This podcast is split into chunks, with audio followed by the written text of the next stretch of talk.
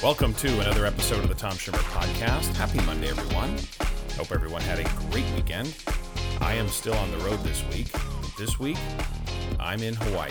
Yes, I know the sacrifices I make for the greater cause. Someone has to do it.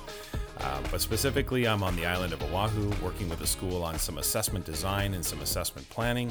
We're doing some small group sessions where we roll up our sleeves and we develop an assessment plan alongside that unit plan to make sure that the assessments are planned and purposeful in advance of instruction, as we always talk about. I'm very excited for the work, legitimately. But yes, I am also thrilled and grateful to have a week in Hawaii in January. No question about it. So it's four days worth of work plus some online work. I might have tacked on uh, some days, some extra days on the front end and the back end before heading back to uh, the mainland. As always, thanks for tuning in this week. A big welcome to any new listeners joining in for the first time, and a big thank you to longtime listeners. Of course, I appreciate all of you. This week, my guest is Dr. Monica Burns. Monica is a former New York City public school teacher who is now an ed tech expert, and that is exactly what the focus of our conversation is going to be.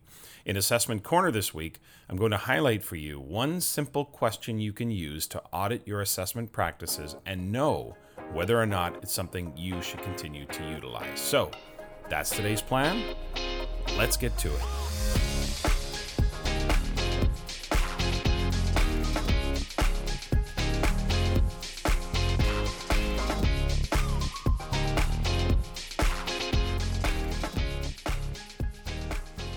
My conversation with Monica Burns is coming up.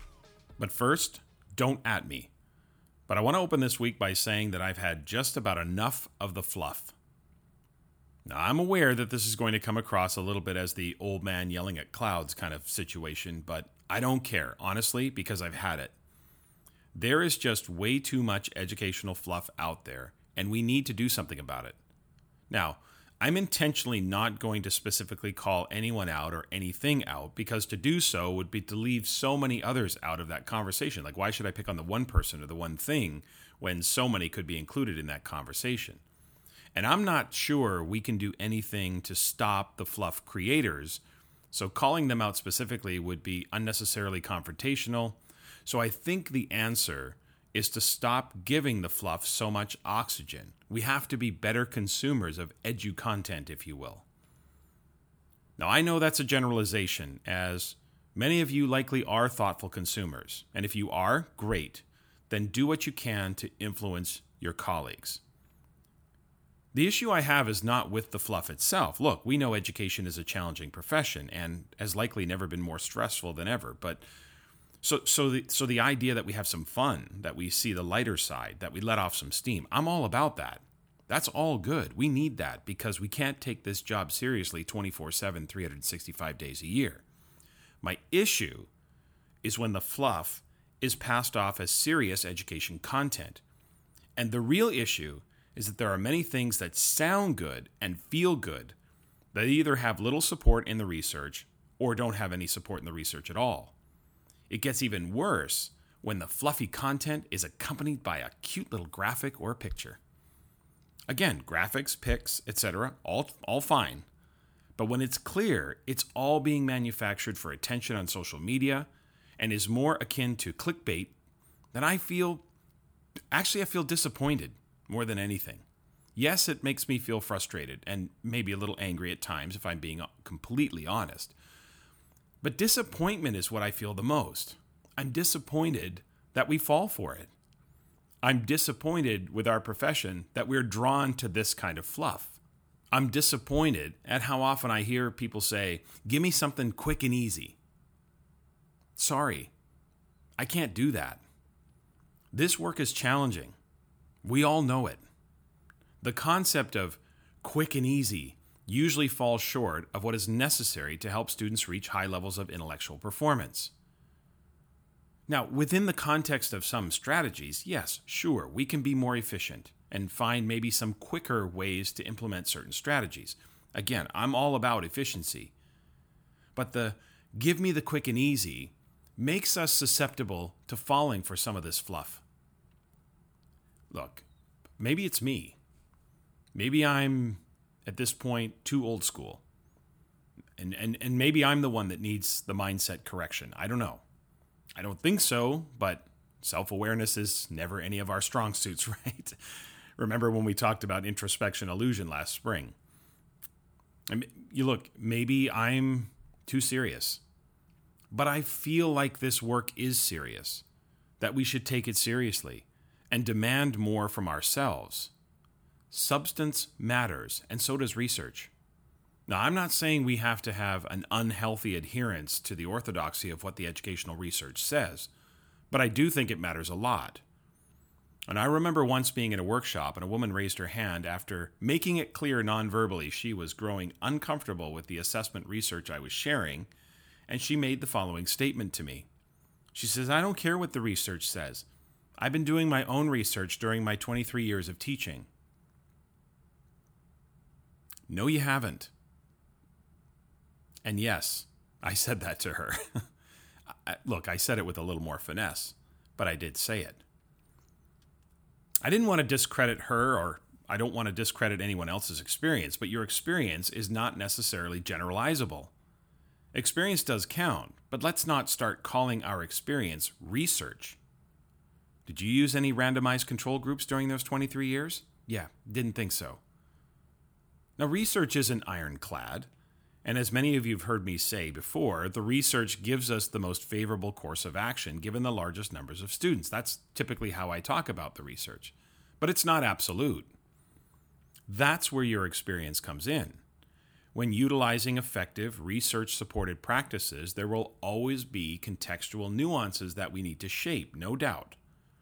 But to say your experience is research is the height of ego and arrogance. Honestly, sorry, it just is. Another example when you write a serious book asserting an instructional or assessment or feedback or grading practice without any citations, that's an issue.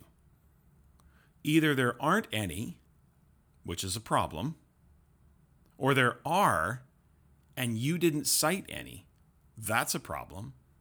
And maybe even going so far as passing off all of your assertions as your own thoughts. That's a major problem. Look, the fluff isn't going anywhere. And in fact, I think it's only going to get worse. With the emergence of TikTok and, and the obsession people have with going viral, I, I don't think this is going away. The disappointing part for me is that what goes viral is often the fluff. And I just wonder sometimes what are we doing? What are we doing? Again, I'm not saying we should take ourselves too seriously and not have an outlet for fun. Fluff is fine as long as we all know it's fluff. Okay? It's the crossover that bothers me, the fluff that gets passed off as serious stuff.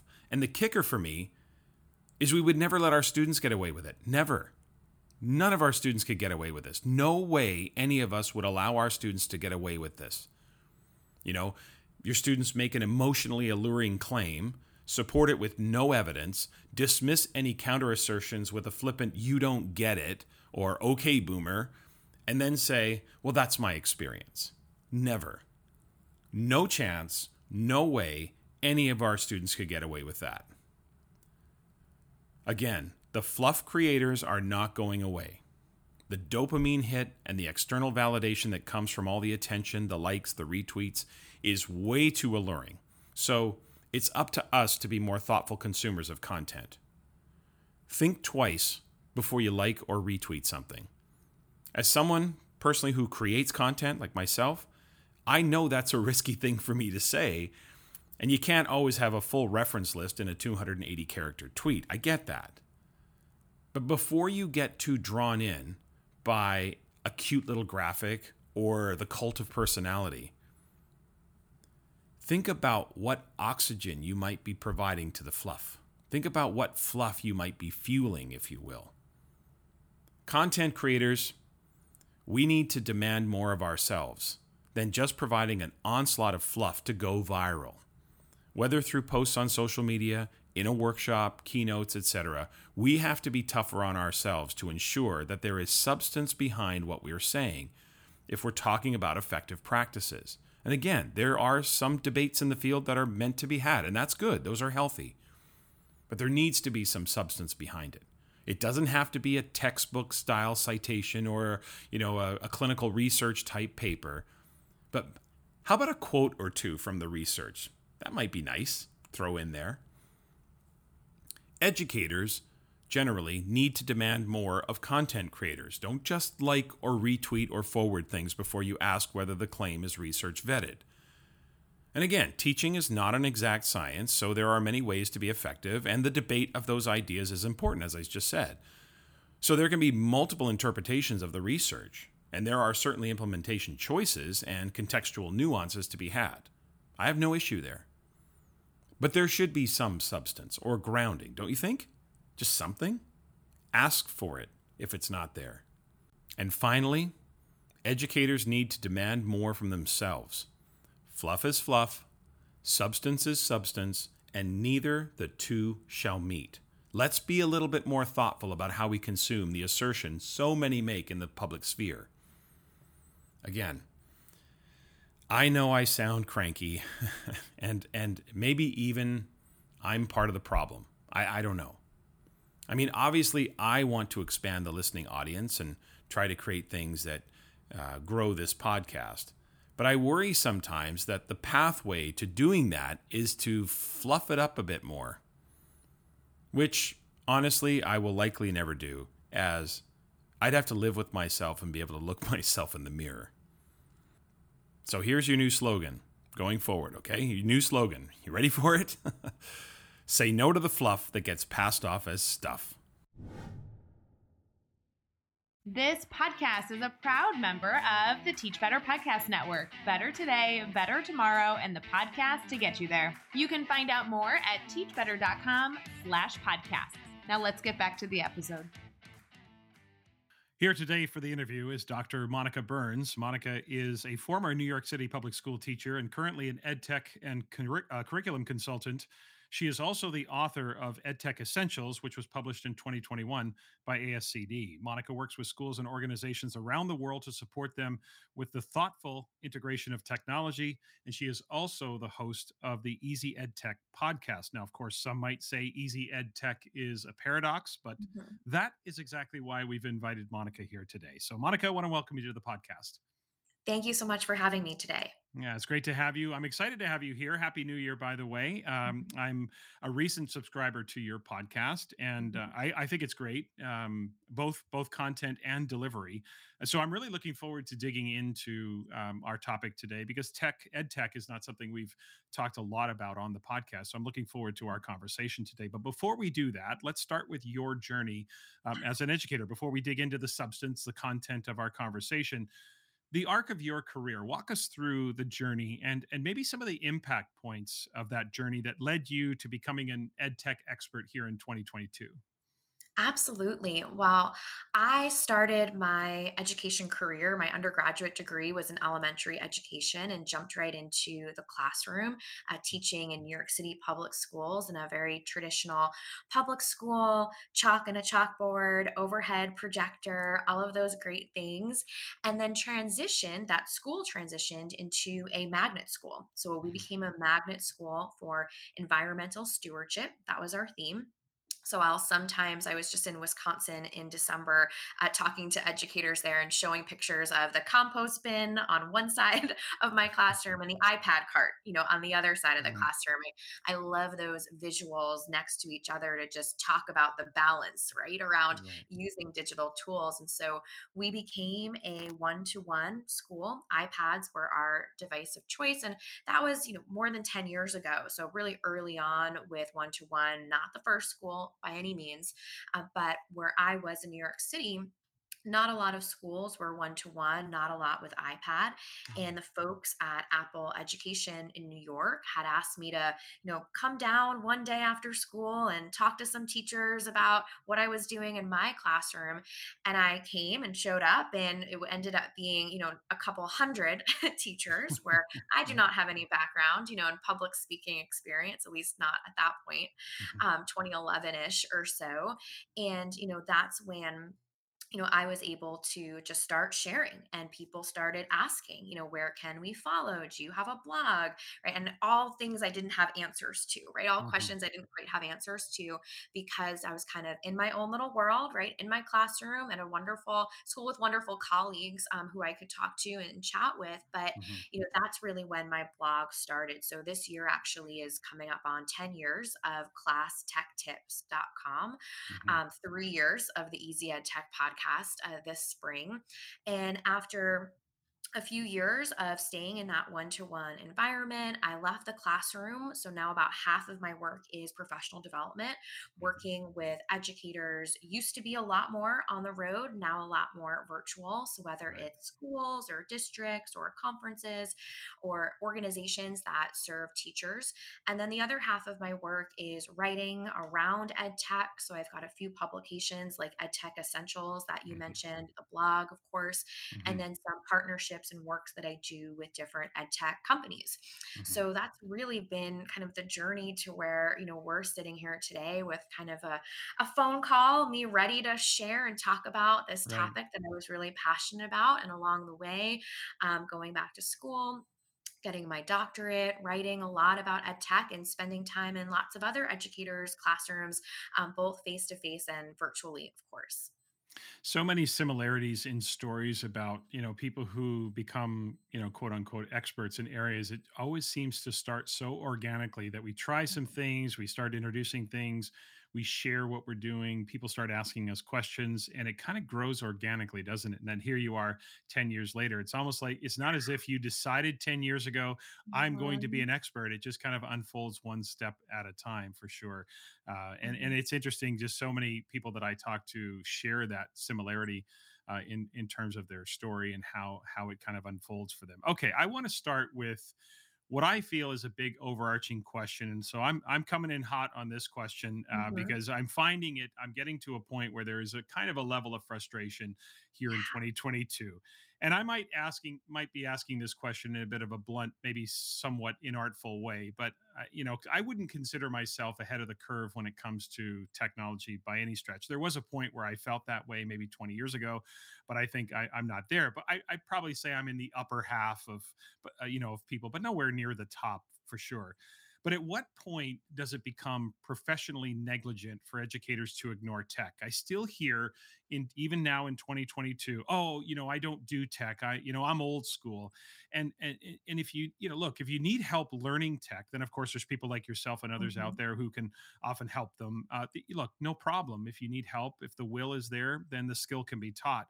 But I think a lot of my frustration comes from the fact that there are people who just kind of hold out and don't invest in as, as some kind of badge of honor. This is, you know, I'm mhm. holding out from technology because I'm old school, and they almost hold it up as a badge of honor. Now I know this is a long question, but from your perspective, are we at a point in education where tech just be should be considered essential, and that educators who are just resisting it from an unwillingness to invest in technology is there a level of negligence there as educators in 2022?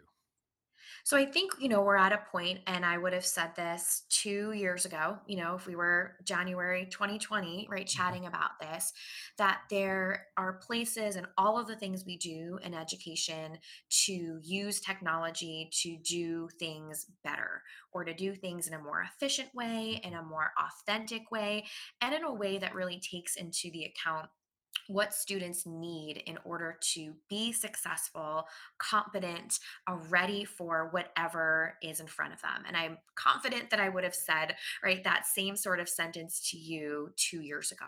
right. And now, you know, January 2022, in a situation that looks very different after two years that have been very unexpected. You know, one of the things that I've heard many people say that, you know, I agree with here is that, you know, this is an acceleration right? We knew that we would be at a point where there need to be some level of proficiency in Mhm, different digital spaces with digital tools.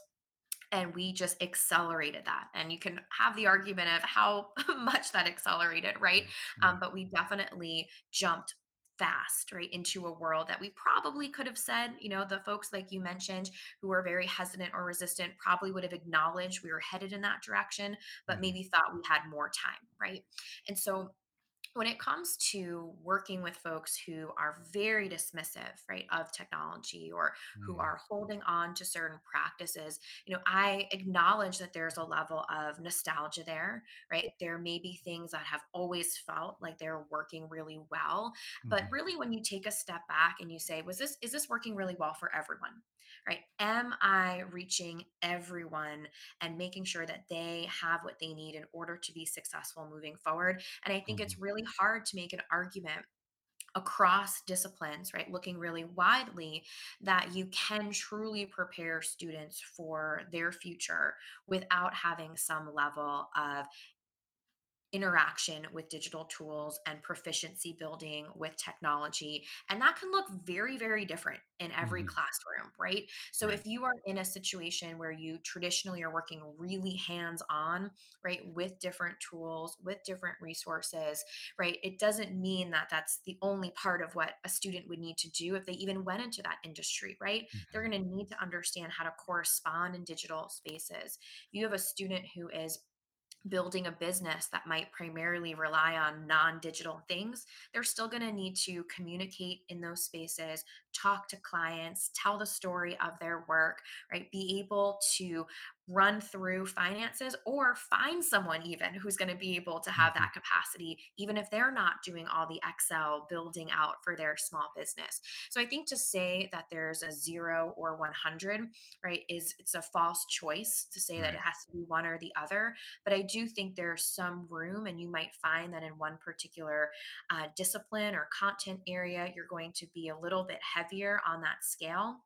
But to say that it's all or nothing, right, in any subject area, I just think is a really hard argument for someone to make. So, you know, I'm hesitant Mhm. to work to use the word, you know, negligent broadly, right? But when you're mm-hmm. having specific conversations with educators, and I definitely talk to a lot of folks who are are hesitant, and again, you know, now and in the past, I think it's really about finding those stories and listening and hearing what's happening in their classroom because there's often ways, right? We all don't know what we don't know. And sometimes you just have to have that conversation that says, Oh, I didn't even know that was possible. Or now that you say Right. that. And, you know, of course, it comes in with some of the things you mentioned of having the best intentions, right? If you're coming Right. from a place Right. of growth and, and you're open and willing to have those conversations. And I think there's a lot of movement that can take place. Right, absolutely. And and certainly uh, you know, I was purposefully trying to be a bit Mhm, provocative with the question.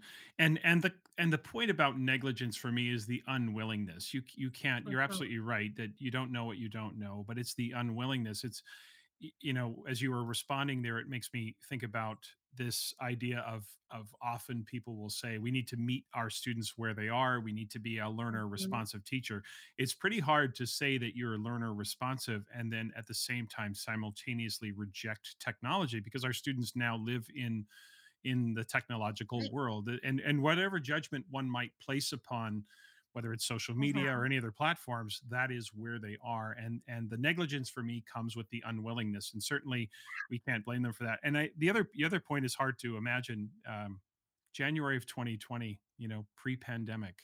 Uh, it is incredible to think about, but but I think you're spot on, and we see this in so many areas. I see it certainly in the area I work in, in assessment and grading, is the conversations that were long overdue were certainly accelerated in the spring of 2020 as well.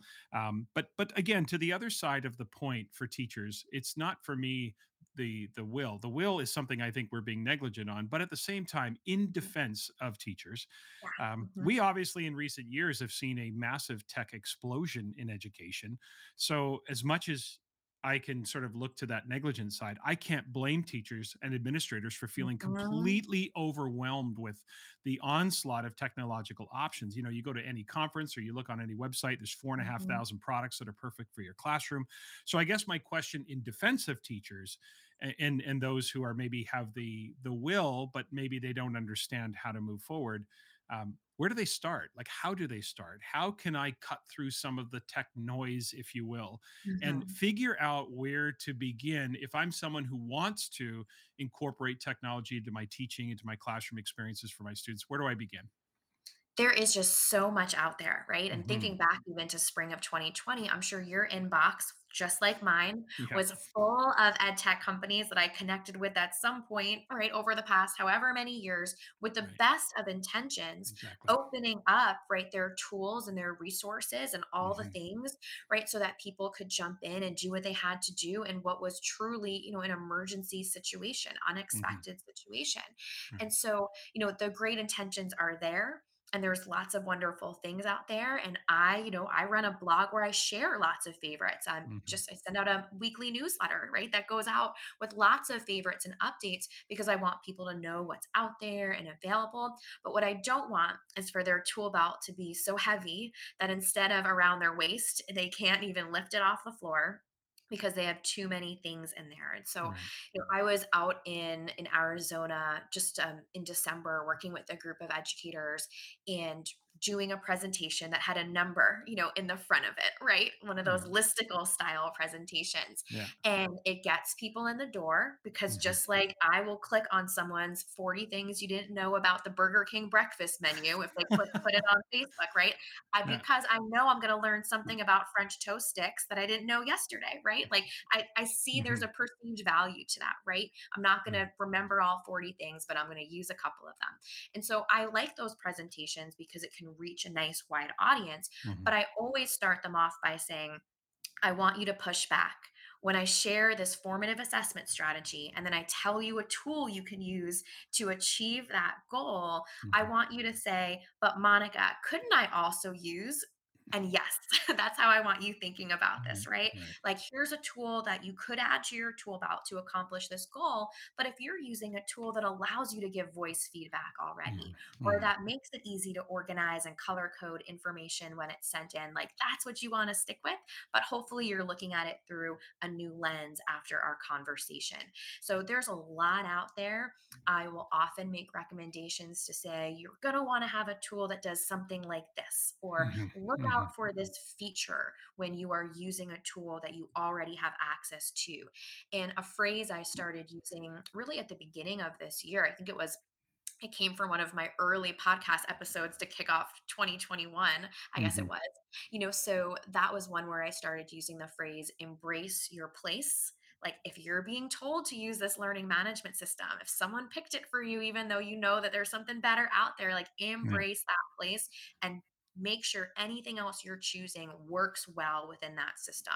So mhm, don't force it you know to fit right into that space. Make sure that you're really embracing this place where you have most likely professional development support at your school already for usage. You have mhm, people in your building you can talk to about how things work or ideas that they might have. And then you can bring in these other pieces using that as your hub because you're absolutely right. There's a lot out there, and it's really about the curation and picking what's going to be best for a particular moment. Right. Yeah, I think you're right about the numbers, right? We like those uh, seven ways, uh, 12 ways, eight Yeah, ways. I love them. Right. but I wa- I want to know what the 40 things about the Burger King breakfast menu. I'm curious now. I'm going to have to dig into right. that. I think that I think your point though at the end there leads me to the next question and the question is about that curation because I think sometimes we get enamored with technology. I remember, you know, over a decade ago when I was working in a central office position and there was the big push for uh, one-to-one laptops and and interactive smart boards and things like that. Mhm. I have always been in the mindset that it really isn't about the tech itself. That the tech, you know, if the tech just makes your lecture look, you know, cooler and more colorful, that you really aren't making much of a difference. So, um, and we're not making maximizing. It's just a toy, then, right? We're not maximizing Mhm. its impact. So, am I right to say that the goal for any sort of technology, whether it's an app or a device, is really to lead to pedagogical enhancement. That's really what we're after. Am I right about that? And if I am, then maybe talk a little bit about how we can make sure that what we choose, what we curate, is actually going to lead to more effective instruction. I absolutely agree with you in that statement. And, you know, I have the new book from ASCD that came out in hmm 2021, EdTech Essentials. But before that, my first publication with them was called Tasks Before Apps, like hmm really placing that learning front and center, using that as your guiding light as you're making decisions about technology use in a classroom setting. Because we've all been there on an expo hall floor, right? You mentioned hmm conferences earlier Exactly. where everyone is in one corner looking at one thing and it, is it bright and shiny or is it really going to change the way that we're thinking about teaching and learning and thoughtful hmm instruction or thoughtful and strategic fill in the blank right for your practice there? Right. so coming back to the why i think is really crucial. Doesn't mean we can't have bright and shiny and fun things happening right? It's just a matter hmm of anchoring it in what our goals are. So really saying to ourselves what are we trying to accomplish here why are we using this tool? right? And that can really be a manyfold right answer of well we're using this to publish so the whole world can see right? Or we are using this because my students really need this voice to text to help them build their skills as writers, right? So that hmm reason of why could go in a lot of directions, but it's an important conversation starter if you are hmm planning collaboratively with a team. It's a great reflection, right? Moment to say, all right, I like this. The kids are probably going to like this, but why are we using this? And so it absolutely needs to come back to those goals um, as we're making choices, um, regardless of what hmm type of technology, you know, it might not always be the right fit, um, but we want to be thoughtful when we are bringing something into the equation. Yeah, there's always that question about that that why question, right? The shiny objects. I, you know, in my world around assessment and grading, I often hear teachers say, "Oh, I love Kahoot," for example. Um, mhm, I use Kahoot every day, and I'm like, but mhm. that's selected response. That is just a Right. multiple choice platform that is not always conducive to the right assessment method. So I think that point about is it an enhancement? What's my purpose? Why do I need this? How is this going to make me more Mhm, effective as a teacher? Is an is an important one. Um, let's um, let's maybe finish up here with um, specific details. And listeners, we're not mentioning specific programs as endorsements or anything like that. This is mhm, just from Monica's perspective. But I want to finish up maybe um, going through this a little bit methodically. Uh, some recommendations for for listeners as they think about either introducing some tech into their mhm, teaching or thinking about how how do I increase my sort of pedagogical repertoire uh, by enhancing what I already do and maybe take this subject grouping by subject grouping. We're going to kind of mhm, cluster some subjects here and and think about what are some of the specific sort of recommendations. Again, these are we're not we're not being paid to endorse these products. These are just from mhm, Monica's perspective. These are products that uh, you think are very effective. So let's start with language based courses. Let's talk mhm. about English language arts, social studies, world languages. What are some of your favorite apps or platforms that you think teachers who teach those subject areas would really benefit from using in terms of both the enhancement as far as meeting students Mhm. technologically, but also that pedagogical impact.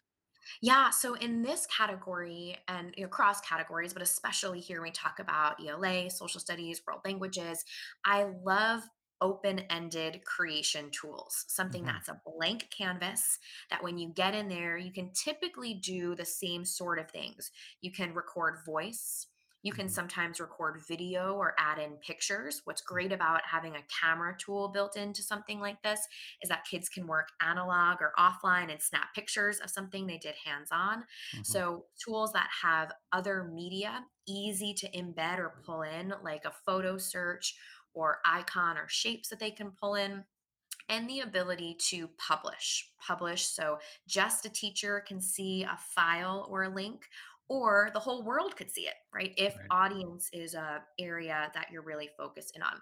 And there's a bunch of tools that fall into this category. If you're on ipad apple clips or imovie might be one that you go to. I love book creator. I've done some work with their team and really seen them grow from just an ipad app that's popular to one that has been come you know chrome friendly and Mhm. friendly for different devices so those tools that have features that give kids an opportunity to choose their own adventure tell a story are ones that i go to Buncee's another one that falls into that category Adobe Creative Cloud Express for education. I love the Spark tools, which was the old version, and I've done some work with them when I was in the Spark iteration, and I'm Mhm. excited to see some of those changes. So, those choose your own adventure, blank canvas kind of tools that a teacher can come back to multiple times over the school year and can use, maybe even in a different content area, um, are ones that I love for language based courses. Mhm. When you talk about voice options uh, for language based courses, are you talking about voice where student records for teacher, or is it also teacher for student? Are you looking at a kind of reciprocal use of those voice features, or is it just one way? Yeah, it can absolutely be 2 ways. So if you think of mm-hmm. a student first as kind of the publisher, like the final product, then absolutely letting them record their voice so that someone can hear their work and and get a view of their learning through Mhm. audio. But there's tools that are great for feedback in language arts courses where you can record your voice as audio feedback, leave that little button that's right on there. Um, those are ones that have changed, I think, some of the way we think about even feedback. And Right. and when I talk about them or, or talk about formative assessment and technology, I'll sometimes joke that, you know, we've all gotten a text message from a friend or family member where we're not sure if they're joking or if they're mad at us or if it was a little snarky or or what the sound was behind their text to you, right? Yeah. Yeah. And and a lot of times that's probably us projecting, right? Just like a student who might submit an essay for feedback, not feeling super confident, right? Their interpretation of a comment on the Google Doc is going to be different than maybe if Mhm. they heard the enthusiasm in someone's voice. So, Right. you know, there's just a lot that can happen there throughout the process in an ELA classroom Mhm. that's really transformed with these different tools. Right. It, it um, you made me think of feedback, of course, in in my world around assessment informative formative assessment, the use of feedback. But of course, listeners, I would recommend you set a timer because it's very easy to be very long winded with voice applications and overwhelm the student with your ten minute sort of monologue about about their their assignment. So so be careful of Mhm. that. I, I suppose that's what emojis are for uh, in texting, so people understand exactly what was meant. Otherwise, we need a sarcasm font, as many have Right. said to understand sarcasm. I'm going to come back to that emoji because on a recent uh, episode of your podcast, you talked about Mhm. use of emojis. I want to come back to that momentarily, but let's talk about STEM. What are some of your Mhm. favorite um, apps, platforms for STEM? So there's a lot of different resources out there when it comes to some of the individual activities students might participate in a STEM classroom. And if you Mhm, have a background in using Microsoft tools, even something like Excel, right? A lot has changed from right when you and I might have first encountered those tools in different settings, right? So I Mhm, would say go back to some of these classic, if you will, tools and take a peek at what they've done. Microsoft Education has a lot of STEM resources too um, that are, are really useful there. But what I would encourage as well when it comes to sharing different activities is to think creatively about what kids can do to show their learning. So, shifting from a traditional lab report that might be very writing heavy which could be a struggle for a student who's really passionate about science but is building right their ELA skills. Well, mhm, maybe in a STEM classroom for that lab report, you're introducing them to a podcasting tool like Soundtrap or GarageBand and having them interview an expert or publish their lab report in an audio format. Not to say that the writing piece isn't important, but building capacity, right, on confidence right along that way. So I would say for STEM, taking a look at some specific tools that might feel traditional and looking at ways that they have grown. So, going to your specific tool belt in your discipline. But then thinking about alternative assessment options for a more authentic product um, that might mirror some of the content students consume. Yeah. It it um you know the the there's so much overlap and I want to make sure that listeners understand that certainly with STEM there are times where those open-ended um you know more conducive to writing kinds of apps are applicable but I I love the idea of being able to to specialize. I also appreciate you saying when you and I encountered those programs because I'm definitely a lot older than you are. So I probably I probably encountered Excel long before you did, Monica, but I appreciate it. I'll take it. Uh, but uh, let's let's finish up here. Uh, I want to come back to those emojis, but but I want to talk about those specialty areas. What about uh, Mhm. subjects like physical education, or you mentioned GarageBand, so that's obviously very Yeah. conducive for Mhm. music. But music, art, uh, performing arts, uh, physical education, classes that are more specialty areas, what are some of your favorite uh, platforms, apps, things like that? So, when it comes to consumption of content or introducing students to something new, especially in the disciplines, there's a hmm lot of great YouTube channels and specific content that go along. So, if you're in a PE classroom talking about a student's golf swing, right, for example, not only can you pull up a quick video on YouTube and talk hmm about different swings from professional athletes, but you can also use apps to film right all over your tablet, right? And show what a student might want to switch or change. And it may feel like a broadcast, you know, sports news a type of piece but these are readily accessible apps that fall into those categories art classroom same thing being able to pull up a performance or a monologue or something that you know students can watch as an exemplar that might have been more challenging in the past the quality the ease the efficiency of being able to do that is huge right? And some favorite you know examples there too and this would fall even into the music or talking about physical education and different kind of content pieces i love ted ed so TED Talks are great, but TED Ed which they have their own YouTube channel, their own ed.ted.com is an hmm example I love sharing for specialty areas because if there's, you know, a little topic, something a little niche, an origin story that's really going to hook students in who might not have signed up for that class but need Mhm. that extra push to get excited, that's one of my favorite places to go to for quick pieces of information that can Right. grab someone's attention. Right. So a- as we sort of think about these platforms, I'm going to express to you sort of what comes to mind, and you let me know if I'm on the right track with this and try to articulate this for listeners. I'm sort of what I'm hearing you say is that there are two sides to this coin. There is the consumption side, then there's the production side. And in each of those, we'll have some features that are so again, knowing what your learning goal is, knowing what the intention of the activity mm-hmm. might be, which side of that ledger am I on? We know there's a Venn diagram between the two, but which side of the Mhm. ledger? Am I on the right track with thinking that first point?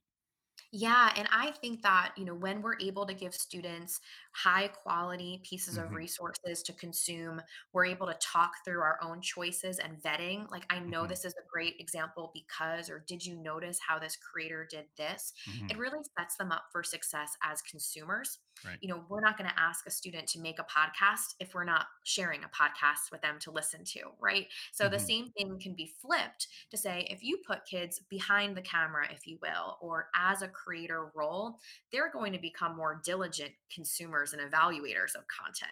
When Yeah. they say, How did they do that? Or can I hmm trust this? Or I know that's a quick trick for this, right? So there's hmm just a lot of value from wearing both of those hats. Right. Just like you said, there's an overlap on what your goals might be. And I don't think it's a one or the other, right? But hmm introducing both of those strategically to students. Yeah. Even just looking at it and consuming it and then thinking about what was in the mindset of the creator, what were they thinking about Mhm. as they go with that. Would you also be of the mindset, you know, the parallel to this is in sports where they often advise coaches to choose a few drills that kind of get home so that you're not constantly changing the platform or you're not changing the drills but you teach the drill and then you refine the skill. Would you be of the same mindset with tech to say find a handful of platforms or apps Mhm. that are really conducive to what you're doing and get good at that refine that. You don't have to do it all you don't have to do everything you just find a few that really help enhance the the learning experience for for students and go deep with them. Would you would you be of that mindset as well? Yeah.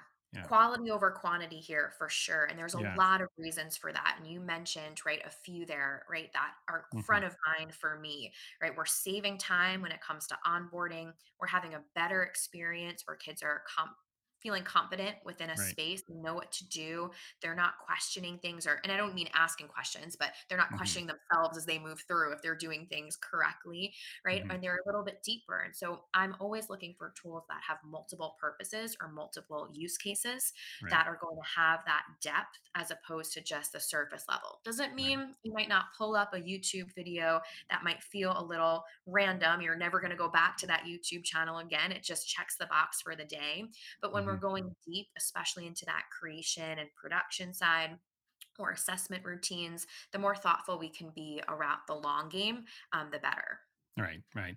All right, emojis. I feel like I've overhyped this a little bit in this through the conversation, but I have to say, you know, it was a December episode of your your podcast, Mhm. and uh, and and I found it fascinating because it's something I'd never thought of before. And I think that's part of the wonder of technology is, is you're introduced to things that you aren't maybe not familiar with.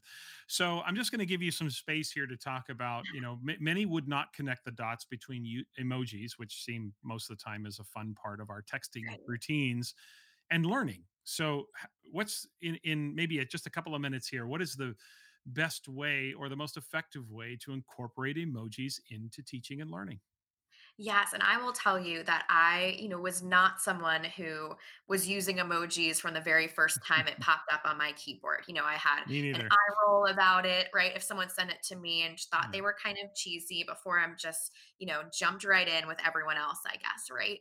And Yeah. so that podcast, that episode of my Easy Ed Tech podcast was really around ways to use emojis that might surprise you, right? So hmm things that might not be as evident as you know what you mentioned already about adding into a feedback right or within a text message to communicate tone that's on the list right of reasons we might use it for sure but there's other smaller moments where visual cues on a chart we're sharing with students um, hmm adding emojis into a folder that we see every day in our google drive right is going to help us just get to where we need to be right so there's a lot that you can do even with coding if you're giving feedback right? Maybe there's a few different emojis, five that you stick with all year, right? In your correspondence with hmm students. So kids see it, they know it, and they move on, right, to what they have, what action they have to take. So, Right. you know, there's so many ways that you can use them in a different content areas, maybe having students retell a story in just five emojis. I love the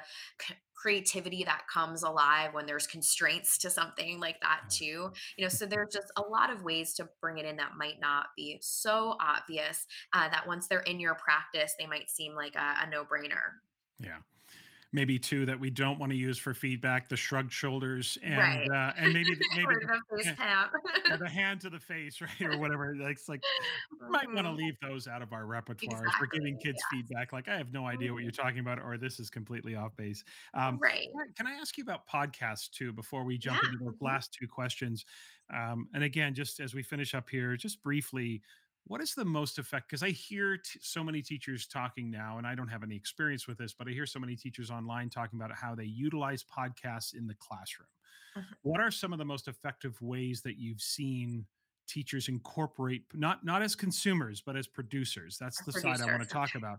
What are some of the ways that you've seen podcasts get incorporated into to student experiences where they are the producers of that So that can mean a lot of things when sure someone says, right, or or is bringing in podcasting and creation. It could be short form audio where hmm students are posting a quick little piece of information or giving a synopsis of something that they've read. So for a quick entry, there's a couple tools that make it a little bit easier to set up kids for success. Padlet is one hmm where if you've used Padlet before, it's kind of known for putting sticky notes on the page, but kids can leave audio notes. So when we talk about podcasting with students, it could be as simple as gathering some audio notes.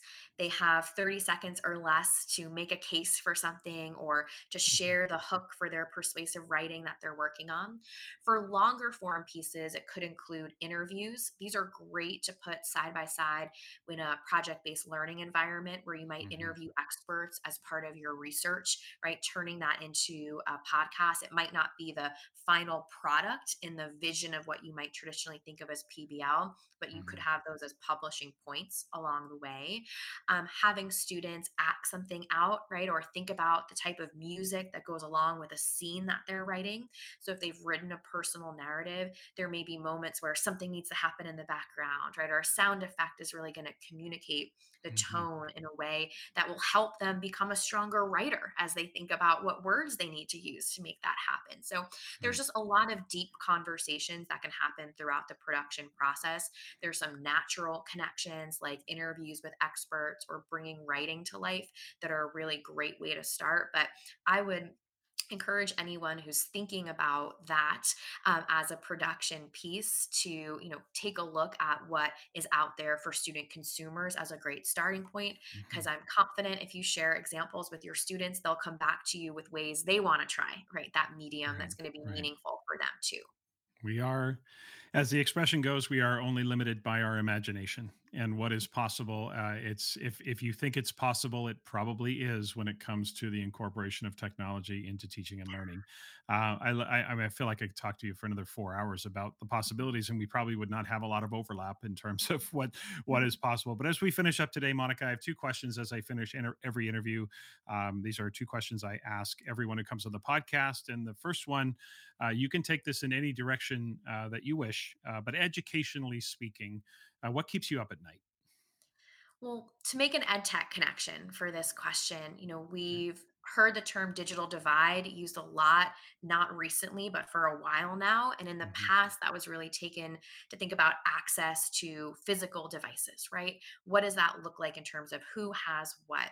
And so, one area of concern that I think is coming up more and more in conversations is not just the do I have that device, but what's happening. So that Mm, shift from the quantity of what's out there to the quality of experiences is definitely something that I think a lot about, right? How to support people to have higher quality experiences, to choose when to use something, to choose when to put it aside. Um, those are definitely areas that I think a lot about. Right, and and acutely, as we talked about this earlier, um, with the onset of the pandemic, uh, certainly um, access and and certainly quality of experience was was at the forefront of so many schools and school districts' uh, minds as things shifted dramatically in in the uh, spring of 2020. Uh, last question as we finish up today. Um, and this is a question about success. And obviously, as someone who has been very successful and is very successful and will continue to be very successful, uh, if a random person stopped you on the street and asked you, What's your definition of success? Monica, how would you answer them?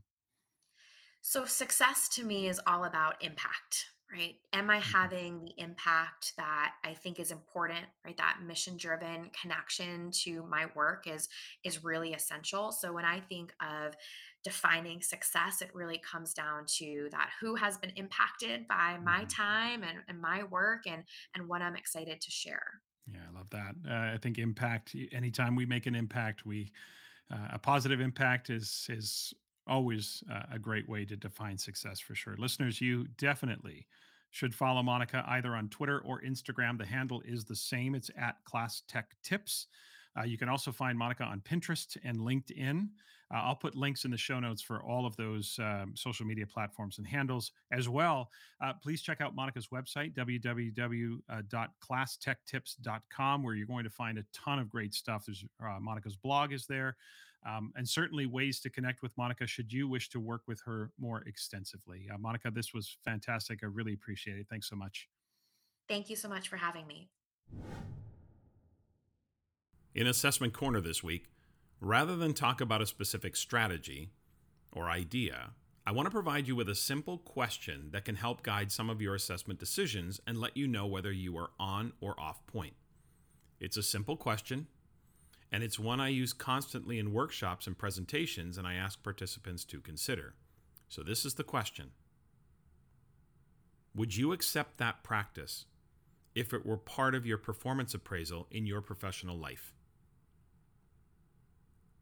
Now, upon close examination, one can see that there are several things we could inadvertently or intentionally do in assessment and grading with or to our students that we actually wouldn't accept if that very same practice were part of our professional lives.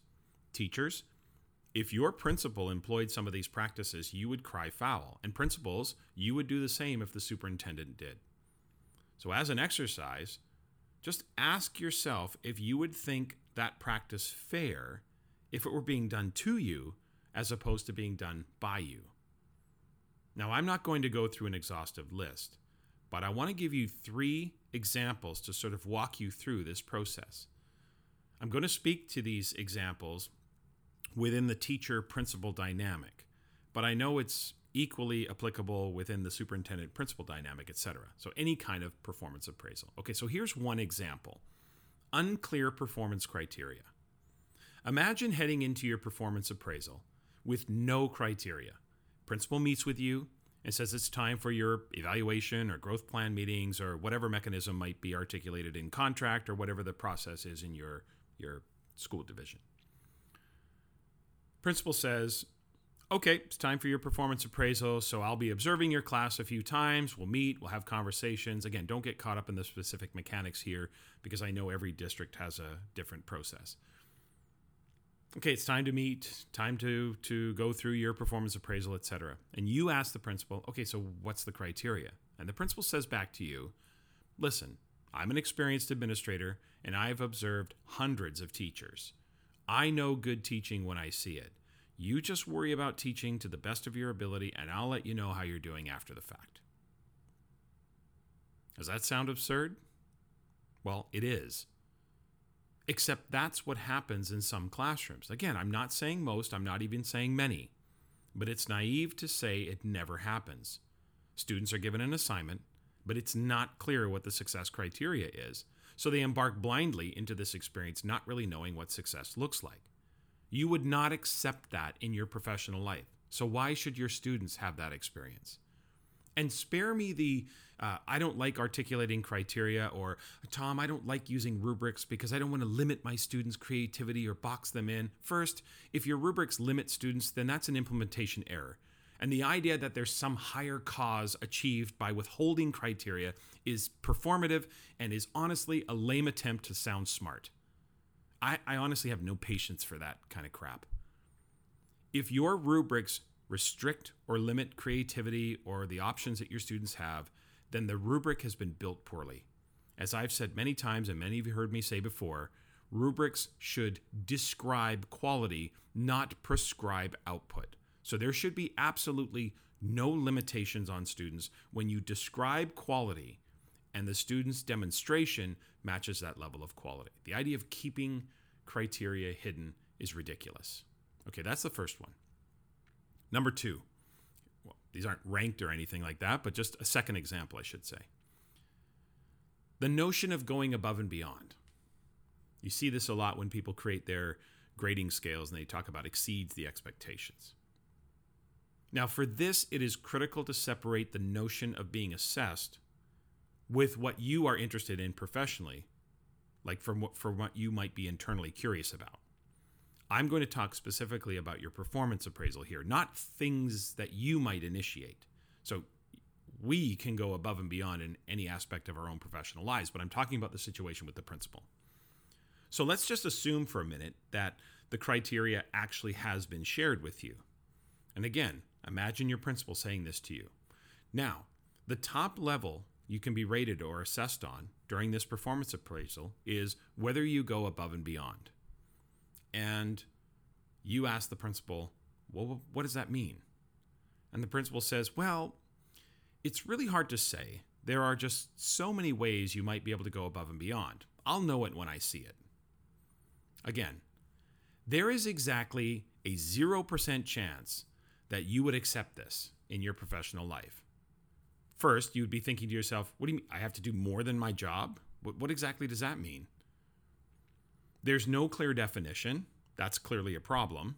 And we just talked about the importance of making success criteria. Go above and beyond. Well, what exactly does that mean? And that's part of the problem in schools is we rarely define it clearly. And the idea of I'll know it when I see it, come on. Teaching is a challenging job. It's hard and we should strive for excellence.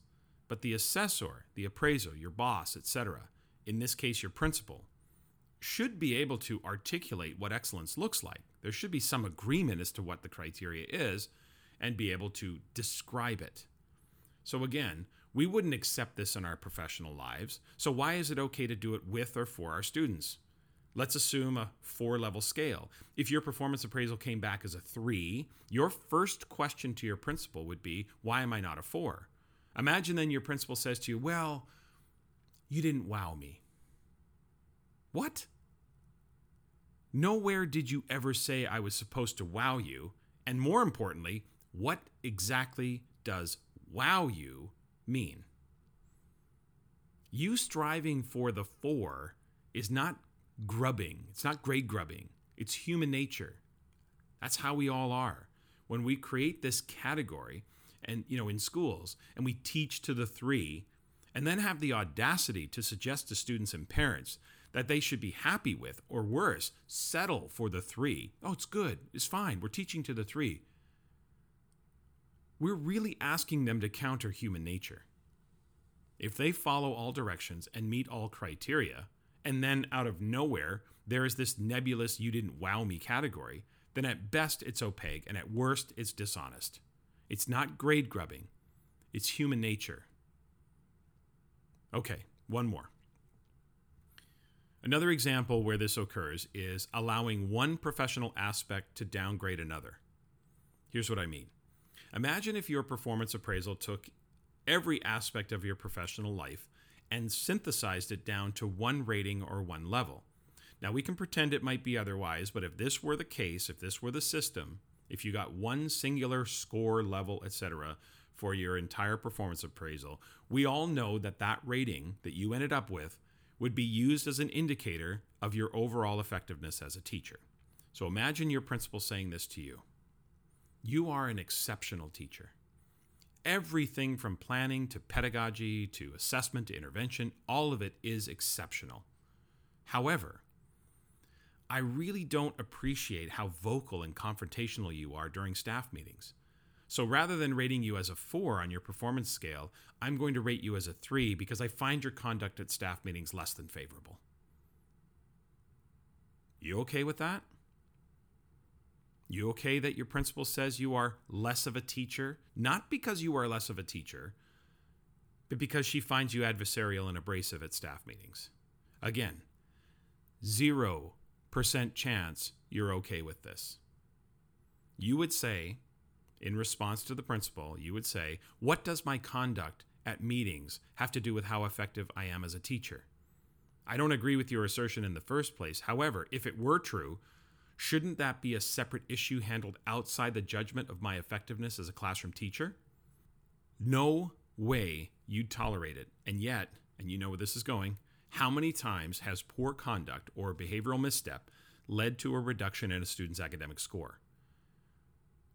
I know there are a critical mass of educators who long ago left those punitive, distorting practices behind. I know that.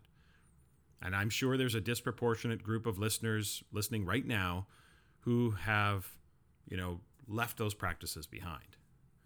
Because those who would defend those distorting practices and those punitive practices and those who know what I'm all about wouldn't give this podcast the time of day, right? but I can promise you, there are still enough educators out there defending those distorting practices enough to notice. There's enough out there to notice. In some places I go, it's actually still quite significant. For reasons that are often veiled through the noble cause of teaching responsibility and um, you know, despite the unequivocal compromise to accuracy that many of those practices have, and the fact that even those that support the notion, not all behavioral missteps are even handled this way, and the fact that not even all aspects of responsibility have been traditionally handled this way, right? We don't reduce kids for all behavioral missteps. No one gets docked for disrespectful behavior. And even inside responsibility, we don't reduce scores for all aspects of responsibility, just certain ones, like late work. Somebody shows up to class without their materials, we don't dock them. That's also being irresponsible. Despite all of these things that we know and understand, many still continue to not only support the practice, but defend it with all their might. Now, these are just three examples unclear performance criteria, the idea of going above and beyond, and allowing one professional aspect to downgrade another. I'm certain you can think of others. You're probably thinking of them, and there, there are many. Think about auditing all of your assessment and grading practices and routines through the simple question Would you accept this in your professional life? And you may, in fact, find that there are practices that need some adjusting. Now, I don't want to assume anything about anyone. Like you might nod your head and say, Tom, I'd accept everything I do in my professional life because I've been working on my assessment practices for years. That's great. I love that. That's the way it should be. But still, there might be others where you find there are some adjustments that need to be made or even small tweaks that could make the biggest difference. If your professional performance appraisals include some of these egregious practices right now, there may be nothing you can do about it. So, if that is actually the reality, then there's probably nothing you can do about it, but it still doesn't mean you accept it. You might not be able to change it, but you don't accept it. So if you wouldn't accept it, even just emotionally, if you wouldn't accept it in your own professional life, then why on earth is it okay to do this with or to our students? I'll answer for you. It's not. All right, that's it for this week. Remember to follow the podcast on Twitter, Instagram, Facebook, and YouTube. You can also email the podcast with your questions from Assessment Corner, but any suggestions you have, anything like that, tomschimmerpod at gmail.com. Next week, my guest will be educator and author Heather Lyon. Heather is the author of two books on student engagement, so that is, of course, going to be the focus of our conversation.